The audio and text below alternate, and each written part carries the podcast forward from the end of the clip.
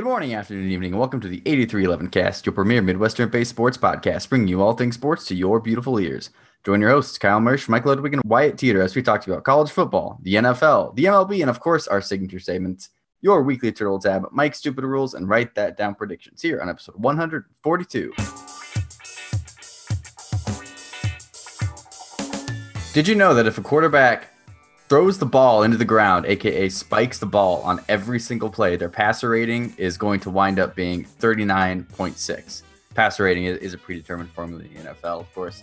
Uh, Aaron Rodgers' week one passer rating was 32.8. He would have fared better hucking the ball into the dirt on every single play uh, rather than doing what he did in the Packers game. Fun fact. Yeah, we'll we'll get into that a little bit later. Obviously, uh, that's that's not a stat that bodes well for Packers fans or for Aaron Rodgers fans out there. Uh, but speaking of fans that didn't fare very well this week, um, that would be all of Cyclone Nation. Mike, do you do you want to start us off with some of your thoughts from this past weekend? I mean, my first thought is that that defense, Cyclone defense, looked really good. I'm gonna start with the the the ray of hope there, right? Iowa had less than 200 yards of offense for the entire game, despite that victory that they had, right? So the defense did its job. Iowa had negative six total yards of offense in the third quarter. They still managed to score 10 points, which is a completely different problem, which we'll get into later. But the first thing I wanted to highlight was that defense. They did a very good job. The defense definitely played well enough to win that game.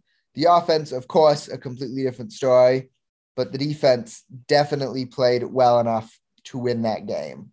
And um, with, with, defense, uh, I just want to add in here Will McDonald uh, played very well, especially early on in this game, played very well.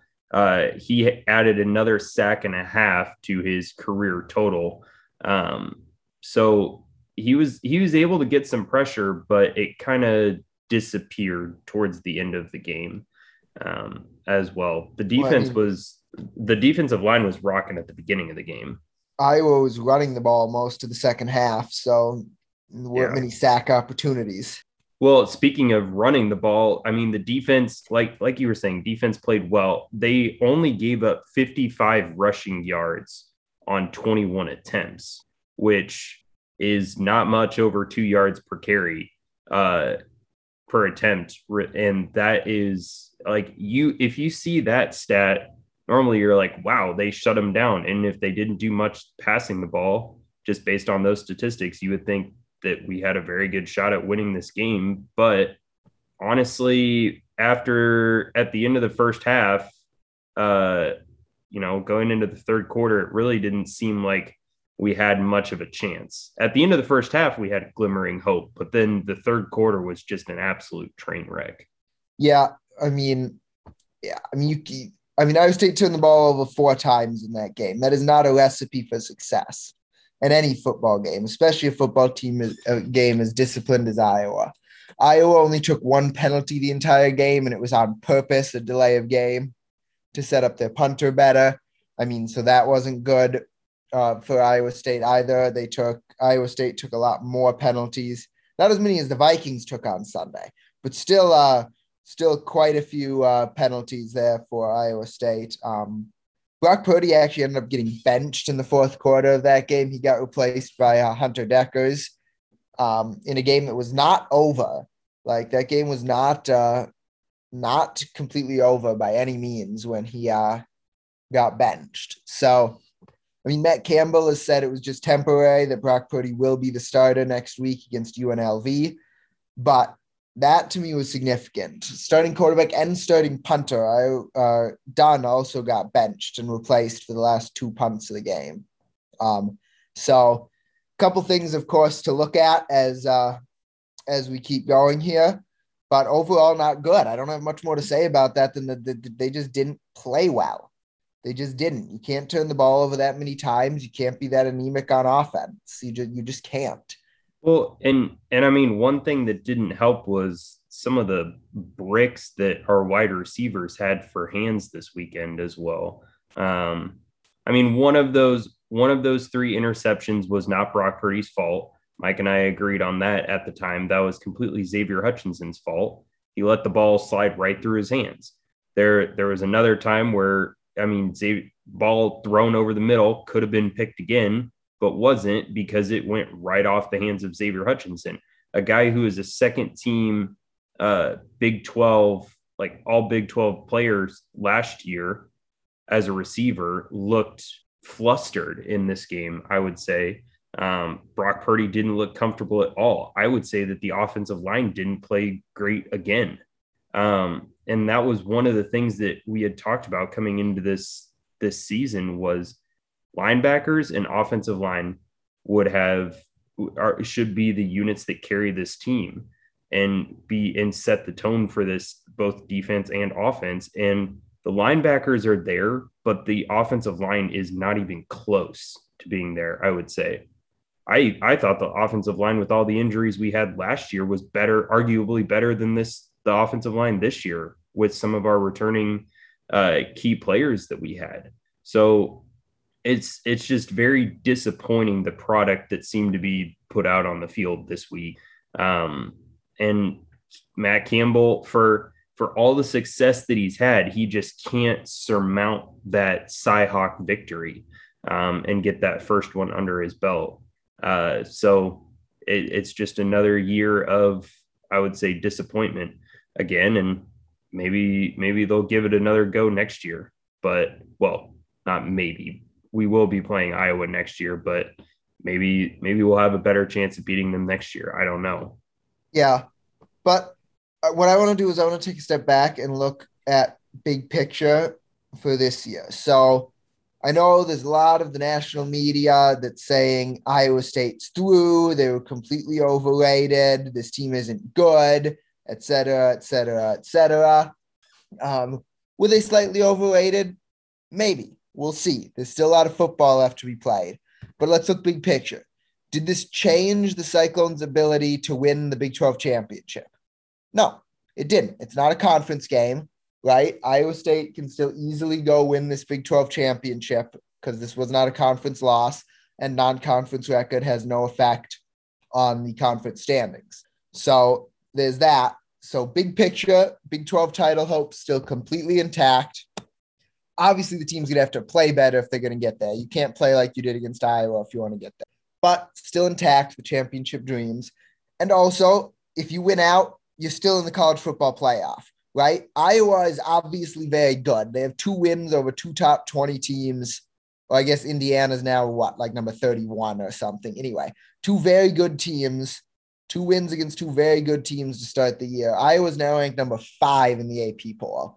A loss to a team that is good as Iowa's going to be this year is not going to hurt your resume come um, come college football playoff time. Now, they probably can't lose again if they want to make the college football playoff. So, I mean, yes, the odds of making it did go down because you lost. But this loss by no means eliminates Iowa State from the college football playoff discussion. You've obviously got to play better, but big picture, it doesn't hurt you that much. You can still get to where you wanted to be this year. You still control your own destiny. So go do it.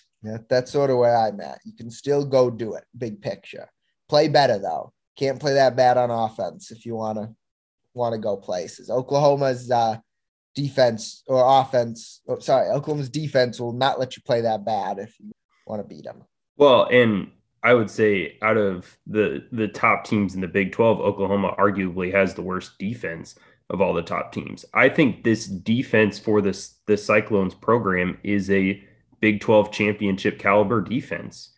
It is. If if they're able to hold teams yeah, to to not many yards. We have shown that we have an ability to have a some sort of disruptive pass rush. We have great linebackers.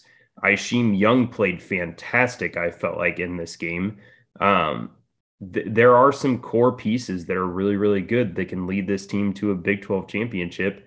And, and I would say it's it might be the best defense in the league, but your offense can't be anemic and expect your defense to win every single game.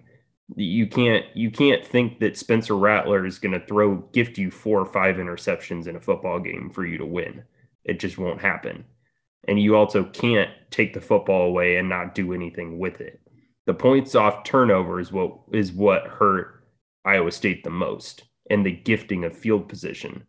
I, I mean, 10 points the Hawkeyes scored on negative six yards in the third quarter. The defense played well, but you gifted them plus field position and gave them free points. And Iowa was able to capitalize. And that was something that Iowa State didn't force any turnovers and wasn't able to capitalize on any field position the entire game. And it just felt like that entire first half, Iowa State was behind the eight ball in field position because Iowa actually has a respectable special teams unit. yeah, Iowa State got dominated in special teams this, game too. Iowa's punter was pinning the Cyclones deep every time. Iowa State's or Iowa's kicker hit a long field goal. Iowa State's punt returner looked awful, right? You had just forced Iowa into a fourth and long and they punted. And then for some reason, was that Mil- I think it was Milton returning that punt, lets it bounce. If he just fair catches that, it's Iowa State's ball at basically midfield in a good position to drive down and get points. Instead, he lets it bounce and it takes a 25 yard Iowa bounce. Iowa State proceeds to go negative 15 yards on the drive, punt it, have actually a good punt, have Iowa State's returner wrapped up at the 30, let him go free for 25 yards, and all of a sudden Iowa's in plus field position. Like these special teams were just embarrassing for Iowa State. And it's been a recurring problem, and I'm not sure how you fix it. We just got dominated in special teams as well. Might I suggest we hire a, a special teams coordinator? I mean, I, it's something that we talked about last last year too, and I think the year before, and m- maybe even the year before. Like, how many seasons do we have to go with an inept special teams unit for us to finally realize that, hey, maybe we need someone dedicated to helping them get better every single week rather than just kind of being like, uh, defense, great. Offense, you're looking fine. We'll just throw that product out on the field like splatter paint. Just let it go. It, it just doesn't, it hasn't worked. It won't work. Um, and it's just something that's just to, every time I felt like we were on special teams or a special teams unit was out there, the entire stadium was holding its breath, just waiting for what's to happen because you never know. And, and, I mean, there were a bunch of missed tackles too on, on punt returns. I don't know when that was, third quarter maybe. It it felt like it was a great punt, it, and it was a pretty good punt. It but two broken tackles, and Iowa ends up returning it into plus territory, and that just doesn't help you either when your defense is already behind the eight ball. So, I mean, you just you just gotta play play more sound in in times like that. Sound tackling, keep them from big big play returns and changing momentum like that. Yeah. There's a lot to improve on, but luckily for the Cyclones, they're going to have an opportunity to do that. Um, UNLV, who they play next week, is very, very, very bad. Um, despite how Iowa State looked last week, they are 30 point favorites at UNLV next week. Um, so you'll have some time to get right. Um, Brock Purdy is going to start again, Matt Campbell has said. We'll have to see how this team looks. I mean, you won't learn much against a bad team like this, but uh, hopefully it's a get right game before you come into conference. It's a 9:30 game on Saturday against UNLV a game that hopefully the Cyclones will dominate. That's the goal. Just dominate that game. I, I don't have any more analysis than that. When you're 30 point favorites, just go out there and kick their butts. I don't want this to be close. Just go yeah. kick their butts. This can't be a 16 to 10 game again. You you have to beat them soundly. And and I think it's an it's an opportunity that you need to try different things too. Try things, see how they work. It is basically like a practice, but don't treat it just as a practice, otherwise you might lose. Uh, but it's basically a practice, getting ready for conference season, and then you can look forward to, you know, getting off on the right foot with games against KU and Baylor uh, to start conference. So, yeah, that's that, uh, and we'll get on with it. Speaking of the Big 12 conference, um, the all four members that were extended offers are are a go. BYU, Cincinnati, Houston, and UCF. Uh, the Big 12, the current Big 12 commissioner and commissioner and presidents all voted unanimously to extend them offers.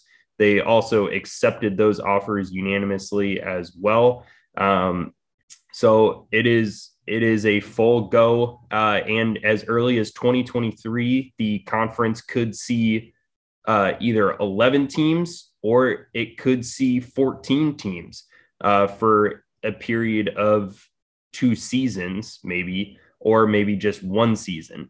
Uh, so then you have the conference, a little bit of conference realignment until OU and Texas leave. But for sure, all four incoming members will be coming to the Big 12 by 2024.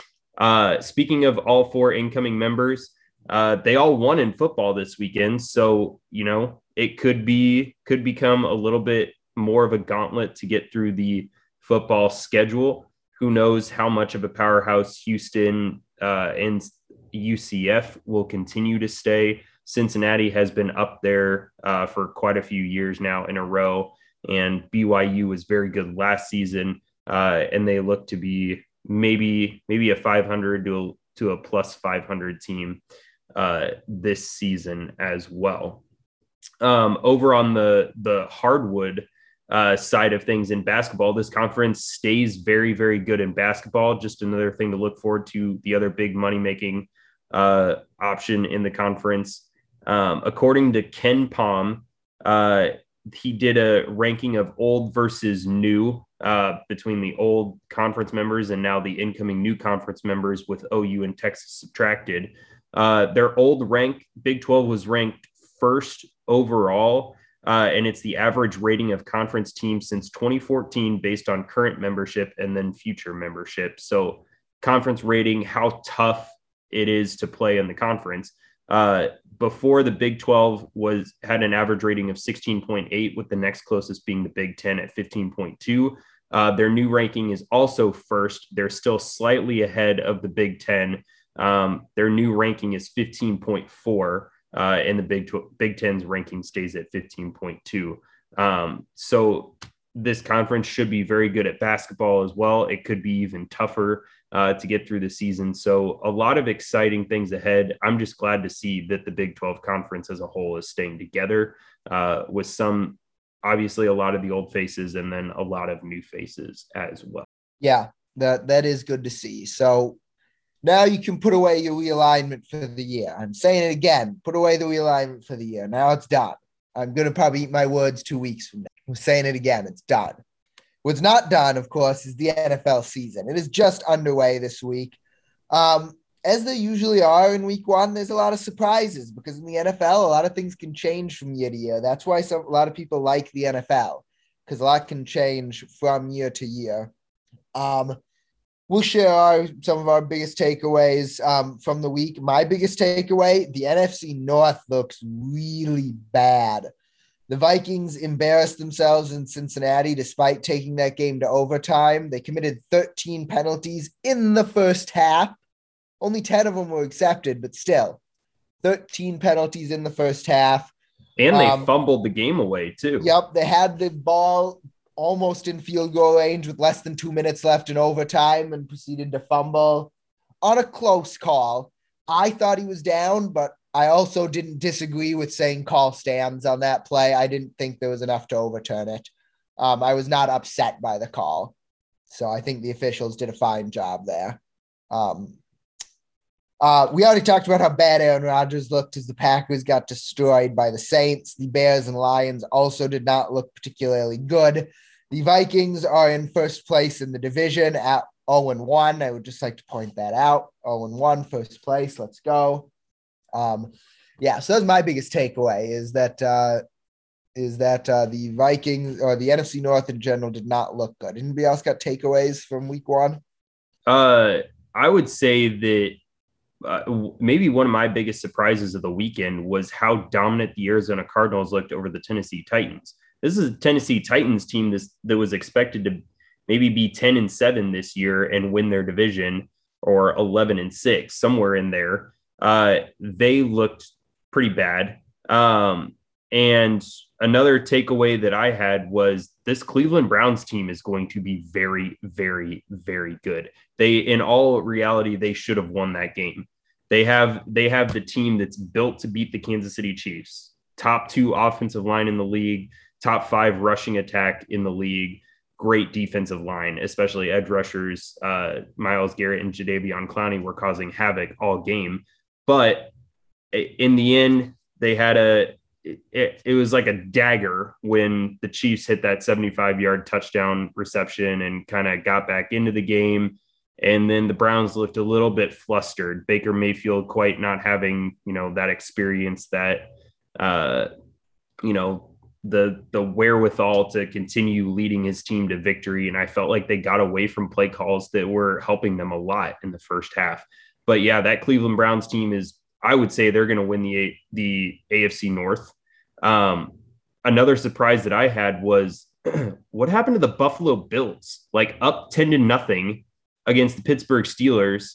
The Pittsburgh Steelers looked anemic on offense. Ben Roethlisberger looked terrible, but of course he still has to get into full season conditioning shapes when he comes in 450 pounds, looking like a chubby bunny, uh, it, without having any offseason athleticism at all.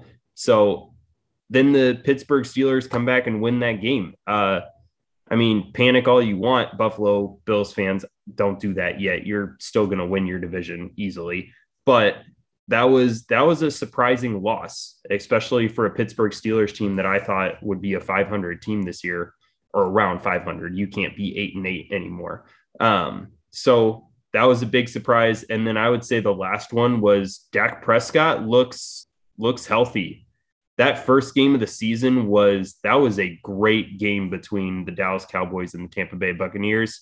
Uh, it took the referees bailing Tom Brady out again uh, in order to uh, win that game for Tampa Bay. A blatant, I thought it was an off OPI, but you know, when I'm sitting on the couch watching the game, it's a little different than what they're seeing. And you know, I didn't take into account how much money they were being paid as well. So uh, it is what it is. But Dak Prescott looked very good in that game. I mean, heck, Dak Prescott threw the ball 58 times. He was 42 of 58 for 403 yards with three touchdowns and one interception. So he looked very good. That that offense looks like it could be very good. It's just to to see if that defense will be anything noteworthy to keep them in ball games. So, yeah, that's a rundown. NFC North has got some work to do. Could be a could be anyone's year except for the Lions. I mean, heck, they didn't look any worse than anybody else in that division. So who knows? Who knows? A lot to figure out in that division. Um, there's still a lot to figure out in baseball as well, with uh, 17 days remaining in the season. Um, basically, all the divisions are decided. Um, only really the NL West is left to be decided between um, the Dodgers and the Giants. The Giants have a slight lead, but not uh, unovercomable by the Dodgers. So that's the only division left to be decided. Whoever loses that is for sure the top wild card. Well, I mean, so technically the NL East is also not decided with the Philadelphia Phillies and New York Mets both within five games, but both teams have been either 500 or sub 500 in the past in the last 10 so it's not like they're helping their own cause. Yeah atlanta is got a decent lead in that division. I'm assuming they're going to win it. It'd be tough to lose that with uh, 17 games remaining but we'll see. Um, the wild cards though are definitely where the excitement is. Um, in the American League after the Yankees went on their uh, hot stretch there in August. Um, they've been just as cold um, now, recently, as they were hot, um, the Yankees have lost now um, eight out of their last 10 um, and have fallen now um, out a half a game behind the Red Sox for the second wild card. This is where Toronto has won nine out of 10 to vault all the way into that first wild card position. So, right now, it's Toronto and Boston in the two AL wild cards with the Yankees half a game back and Oakland and Seattle still three games back, nipping at their heels. So you basically got a five team race for two spots there in the American League. And in the National League, um, like I said, the loser of the NL West has the number one wild card locked up. Um, but then San Diego and Cincinnati are tied for that second wild card with St. Louis a game back, Philly two and a half back, and the Mets three back. So there you've got five teams competing for one spot um, for that wild card. So those are the wild card races to keep track of. Um, everyone in the NL is, was just sort of spinning their wheels this week. Nobody was over 500 in their last 10 games there in the NL wild card. Um, so just keep an eye on it. so much fun baseball to have. Keep an eye on the baseball. The last 17 could be fun. Um, what hasn't been fun is Willians Astudillo's playtime. He only played in one game since we last talked, so not much exciting. Um, I mean, let's let, let's have a dose of honesty here. He's getting cut this offseason. There's no way he ends up on this on this uh, Twins roster um, come next year. So enjoy it while it lasts, baseball fans. He's getting cut for ne- cut from the Twins this offseason. We'll see what happens next year, where he might end up, but it won't be on the Twins. So that was a, I mean, that was a pretty grim weekly turtle tab. Uh, being realistic, we are all about realism here on the 8311 cast. So you you tell it like it is, which the Cyclone fan in front of me at the Cyhawk game did not like the fact that I was telling it like it is. I was called negative. I was like, when Iowa State had that third and 20 before it, I was like, don't have many plays in the playbook for third and 20. And then Iowa State takes a sack she turns around to me. He's like, why are you talking like that? I'm like, because nobody's got plays in the playbook for third and 20. Don't be she, third and 20. She was very negative. the no, whole game. She, she, she, I, I was realistic and she was not very happy about my realism. That, that's the way it was. But, you know, I was being realistic and look, I was right. So, well, I mean, it's true. You don't have many plays for third and 20. No, especially nobody, with as bad as this offense has looked the first two games of the season. Yeah, third and 20 does not get uh, converted very often. We like realism. Um, and because rules are very real, that's one of the reasons why we talk about rules every week, because rules help define the game, help make it real. Without rules, the game couldn't happen. Um, we're going back to baseball down the home stretch. Kyle um, asked for this rule specifically. He wanted um, clarification on two things for the infield fly rule. First of all, a definition, if there has to be some sort of definition for the height of the ball, the height of the throw, or anything like that. Oh, sorry. Wow. I'm watching football as I'm doing this, and somebody threw a pass. So then I said height of the throw, height of the hit, height of the batted ball, and also whether or not you can review the infield fly rule. So for the infield fly rule, we are going to the Major League Rulebook, just in the definition of terms section, where it says an infield fly is a fair fly ball, not including a line drive or attempted bunt, which can be caught by an infielder with ordinary effort, where first and second or first, second, and third bases are occupied before two are out.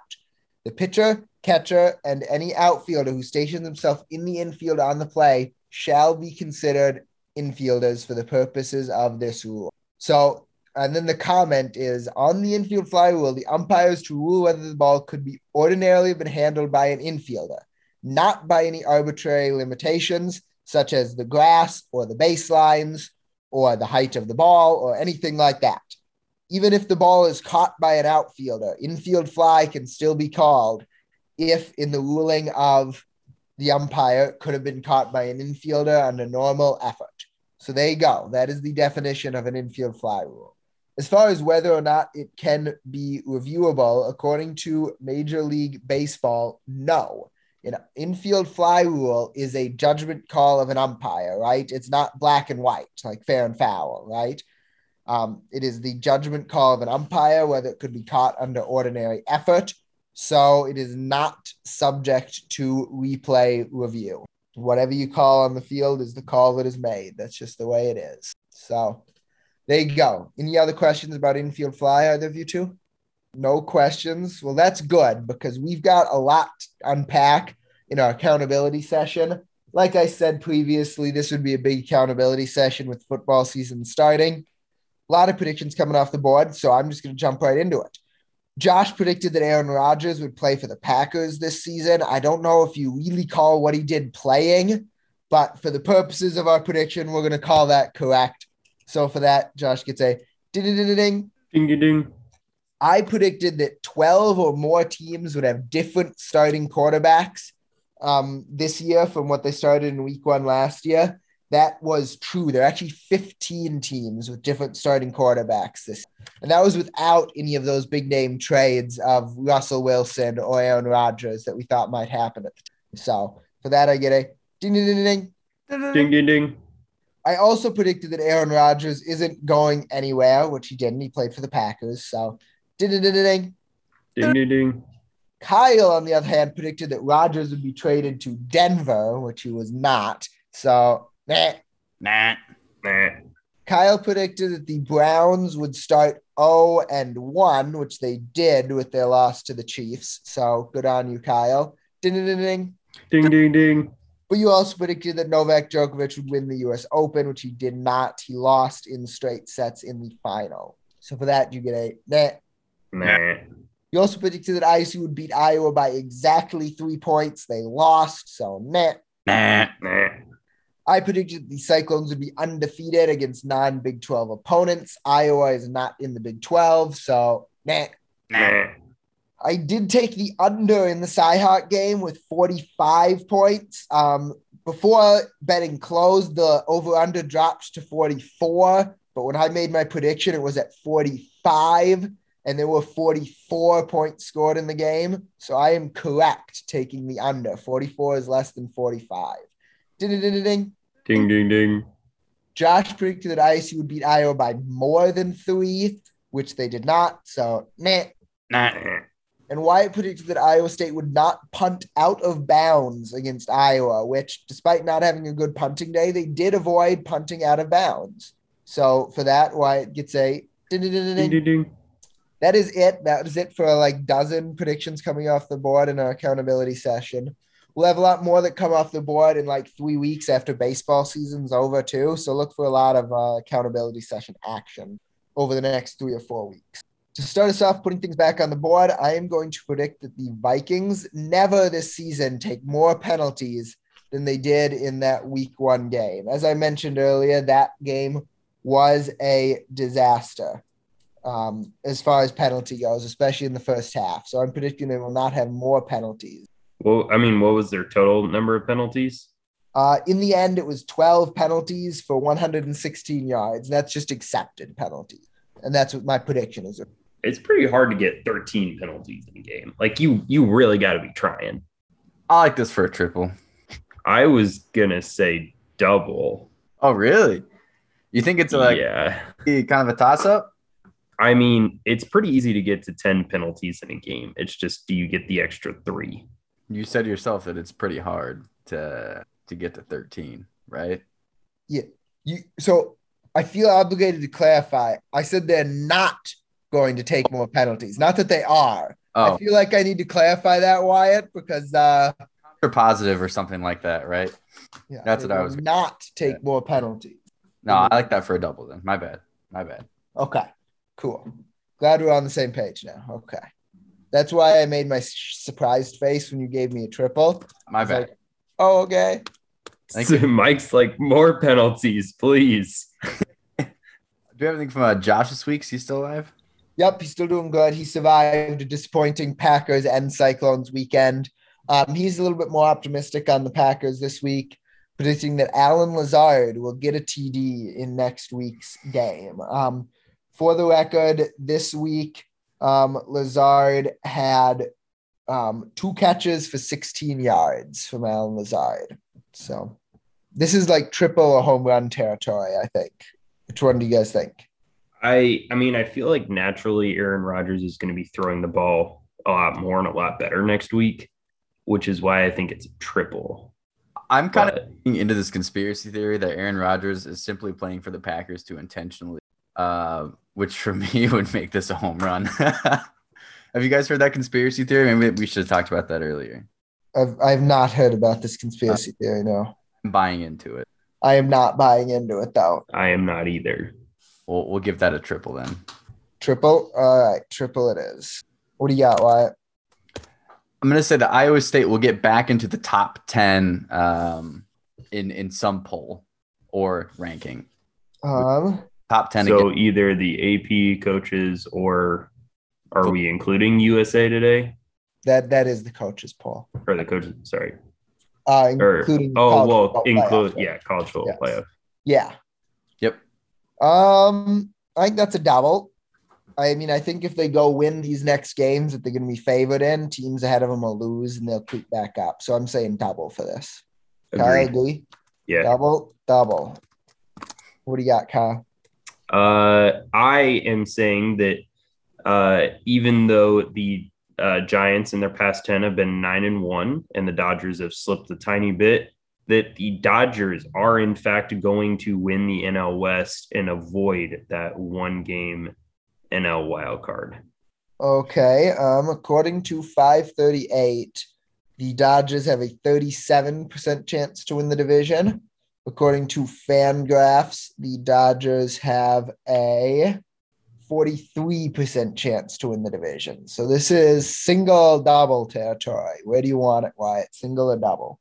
I don't know. Um, they, they they've got to win, right? I think this should be a single. I mean, they don't have to win. I But- would lean towards double, but Really? I would argue for a double. I could be talked out of it.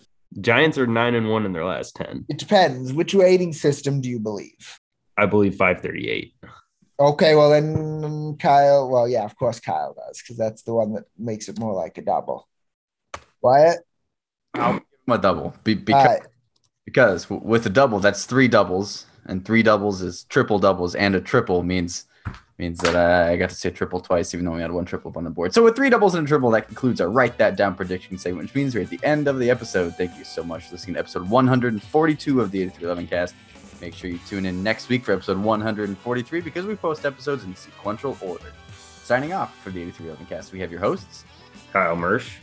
Mike Ludwig, and Wyatt Teeter. We'll talk to y'all again next week. Go Cyclones. go Cyclones.